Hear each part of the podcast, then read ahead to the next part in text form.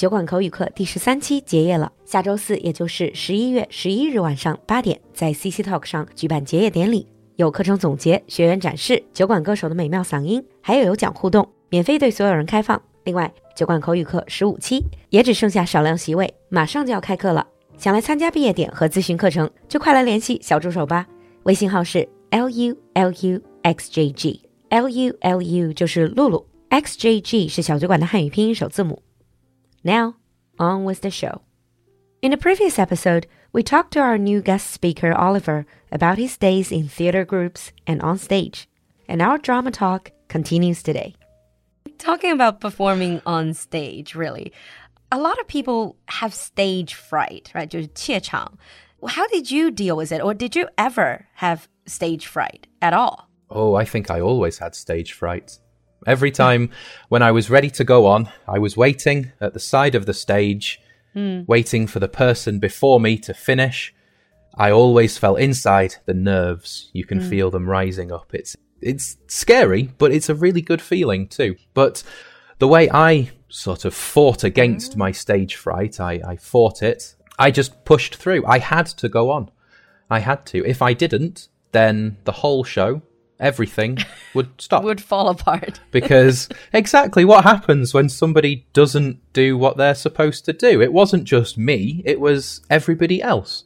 They'd all worked true. hard for months to prepare, so I had to do it. And as soon as I walked on to the stage, I could see all of the people outside. That should scare me, but it didn't. It helped me forget about being scared because I had a job to ah. do this is what I had to do. And I had practiced for a long time. I knew what I had to do and I did it. So stage fright was definitely something. Yeah, I think I understand that feeling because I have to do public speaking sometimes. And it's like, no matter how many times I do it, no matter how big an audience I get used to, every time before I got on the stage, I always had this, like you said, it's a nice type of stage fright.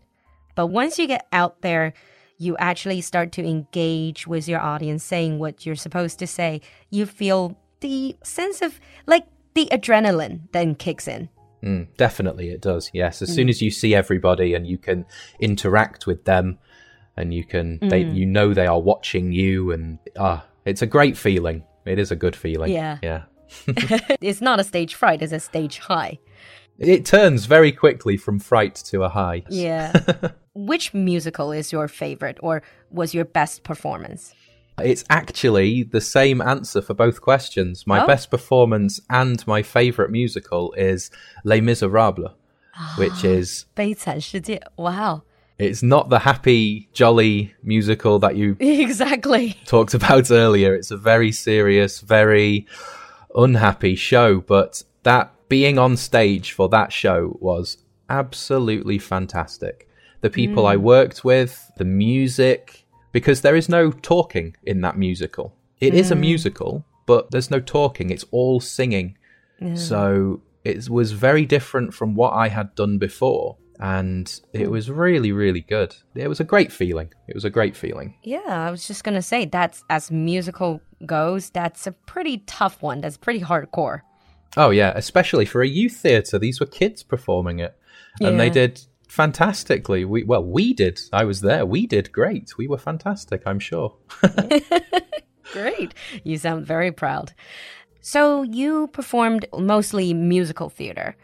Can I ask you, maybe this is a slightly more sensitive question. Like, were there any gender stereotypes or like peer pressure you had to face? For example, musical, maybe other people your age would be like, ah, oh, boys shouldn't do musical and that's that's more like a girls thing singing dancing performing on stage. Did you ever feel that pressure? Uh, personally i didn't no. The place where i grew up it was very open to performing and all different types of shows and mm. the people who enjoyed them. But i was worried at times that it might happen especially because i started when i was in primary school. Mm-hmm. I thought when I go to secondary school, high school, people will learn about it and they're going to make fun of me and, mm. and everything, but it never came up. No. Oh. lucky. I know it does happen to other people, and it is a shame because it stops them from doing what they enjoy and what they love. And Yeah. it's very sad, but thankfully, it never actually did happen to me, even though I Mm. was worried about it. Yeah. But was there like competition then for certain parts? Were there some conflicts in the group? Definitely, yes. There was lots of competition for the roles, um, hmm. for especially the the lead roles, the big roles in each show. We had to audition if we wanted those, and then the organisers, the director, mm-hmm. they would choose which role we thought would be best for us. Mm. Sometimes it did feel very unfair. How so? It felt to me like if your parents were helping with the society, with the group, then their child normally got a better role. That's how it felt to me. uh, I have absolutely no evidence of this, but it, that's how it felt, and and I wasn't the only one. So I think there was favoritism in there, I see. but I never got a particularly bad role from it, even if I wasn't happy with what I got. No, but uh, Yeah. yeah. there was favoritism. I think. yeah, but goes to show your acting. Maybe even with the favoritism, you still got good roles, and they needed you. Yeah, I guess so. Yeah, I never thought about it like that. I was more upset about the unfairness, but I've never thought about that. Yes, that's good. Hmm. But apart from acting, rehearsing the role, were you also involved in the organization of the societies? Because these societies, they needed organization, right? You got to have a group of people that organizes the day to day stuff. Yes, of course. Um, all of these societies, they are amateur societies, so nobody gets paid for mm-hmm. doing what they do. And when I got older, maybe about 15 or mm-hmm. 16, I think, I joined the committee. It's called a mm. committee. It's the group of people who run the society. And I joined two of them because when I was 15, I was in a second group, which was for adults doing mm. shows as well. So I was on two committees doing quite different things. They were, the committee's job was basically to choose the show and mm. to organize the money for the society because we needed to have money to pay for places to rehearse, places to practice, and to buy the musicals, to buy the shows. We have to pay people so we could use their shows. We did need to have money. That's why we charged for tickets. Ticket prices helped us to pay for that. Mm. And they organized the people and they helped with the auditions. So they helped with choosing who should do what in the show. They choose yeah uh, choose actors and actresses. choosing who should do what. Yeah, exactly. Because mm. I was in the society, I didn't do that part because Yeah. it would be very unfair if I could choose my job in the show. exactly. Then probably more favoritism. yeah, exactly. Favoritism for myself. Mm. So I wasn't involved in that, but there was lots of different people in the committees mm. doing lots of different things. So that's the organizers. What about all these backstage work, like creating the set, the stage design, lighting, and all that? Well, because I was in the committee, I actually met lots of the people who did the backstage work. They were in the committee too. And because I got on very well with them, I started to help out backstage as well. So ah. some of the shows we did, I wasn't actually on the stage, I was behind mm. it organizing what needed to happen. Sometimes it was a case of the actor needs to have a cup or a bottle for this part of the show. So hmm. I was waiting with a cup or a bottle to give it to the actor. So little things like that to start with.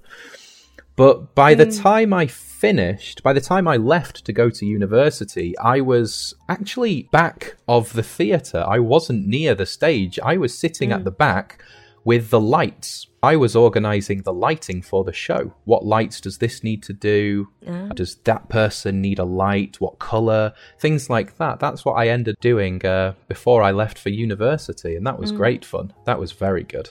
it sounds like you've done the whole round. The, basically, the whole ride in the, every bit of Yeah, the theater I think work. I have. Mm. Okay, I think we're coming to the end of our discussion. I'm sure we can go on talking about this forever. I definitely could, yes. Yeah, but can I just ask because obviously it's very popular, many people like you would join these amateur theater groups. What do you think people can gain? What are they gaining from this experience? Uh, well, the first thing I think they would gain is confidence. It takes a special kind of bravery or a special kind of courage to stand on a stage mm. in front of so many people and For to sure. sing or to act or to dance. So confidence is definitely something I would say is uh, one of the major things. But in terms of schools and for my current job as an English teacher, I'd say that drama, acting can certainly help with language as well. I totally agree. Mm. Because you have to understand what you're saying. If you don't understand what you're saying, you can't make the audience believe you.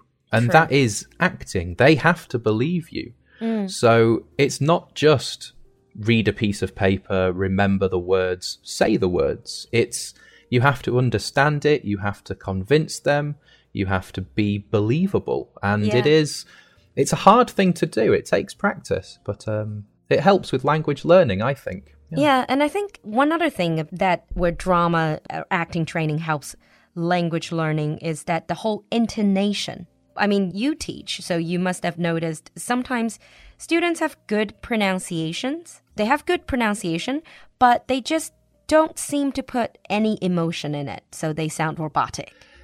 Definitely, yes, definitely mm. it is. My favorite is when I say, How are you? And 50 students say, I'm fine, thank you. And you? They all sound like robots.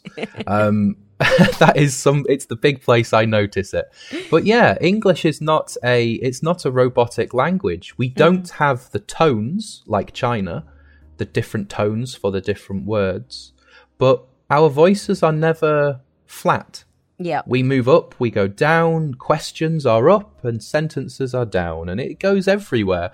And especially when it comes to emotions, happiness, anger, confusion, all these different things, the intonation really does help. And acting, language learning, and intonation, they do all go together quite well, I think. Yeah.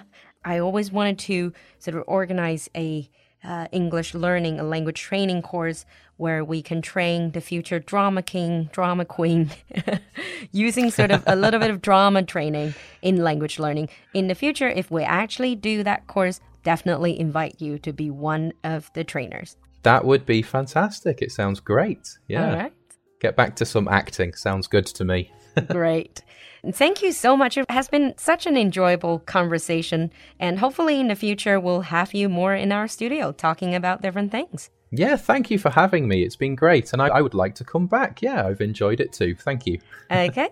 And then for our audience, if you wanted to ask any questions or if you or are also a, let's say, a theater enthusiast, let us know in the comments section. We'll see you next time. Thank you, Oliver. Thank you. Goodbye. Okay. 今天的节目你喜欢吗？赶快联系小助手加入酒馆社群吧。小助手的微信号是 l u l u x j g，我们在酒馆等你。